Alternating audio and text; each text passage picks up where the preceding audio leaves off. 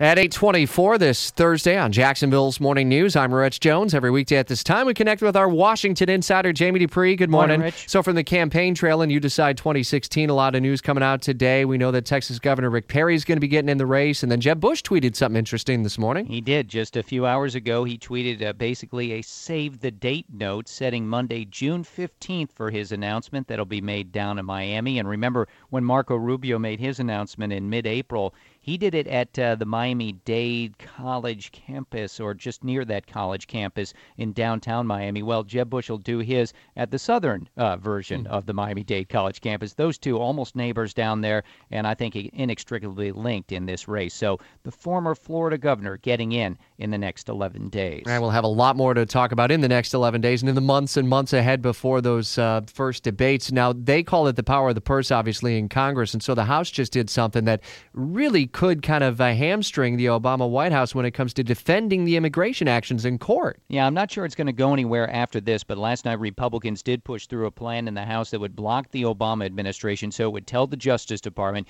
you cannot spend any money to defend the president's immigration actions in court. This is what we would call the power of the purse.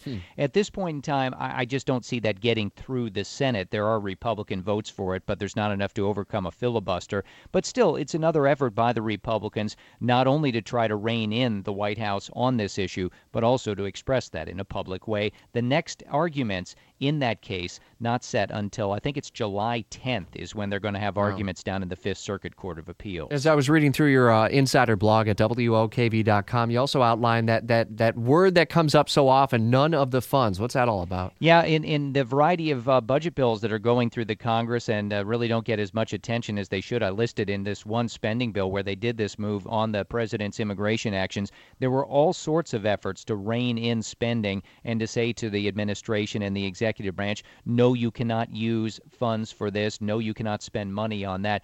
Go look at a few of them. None of the funds on my blog at WOKV.com. Yeah, including the purpose of bulk data collection with the DEA. Isn't that interesting? It's a reminder that you can use the power of the purse most of the time. It's just on sort of things that fly under the radar. Yeah, anything else that flies above the radar, I know you'll be tweeting out throughout the day with updates. Absolutely. Back at 11 with Herman and, of course, at 4 with Sean and instant updates on Twitter at Jamie Dupree. Our Washington insider every weekday on Jacksonville's only all-news morning show.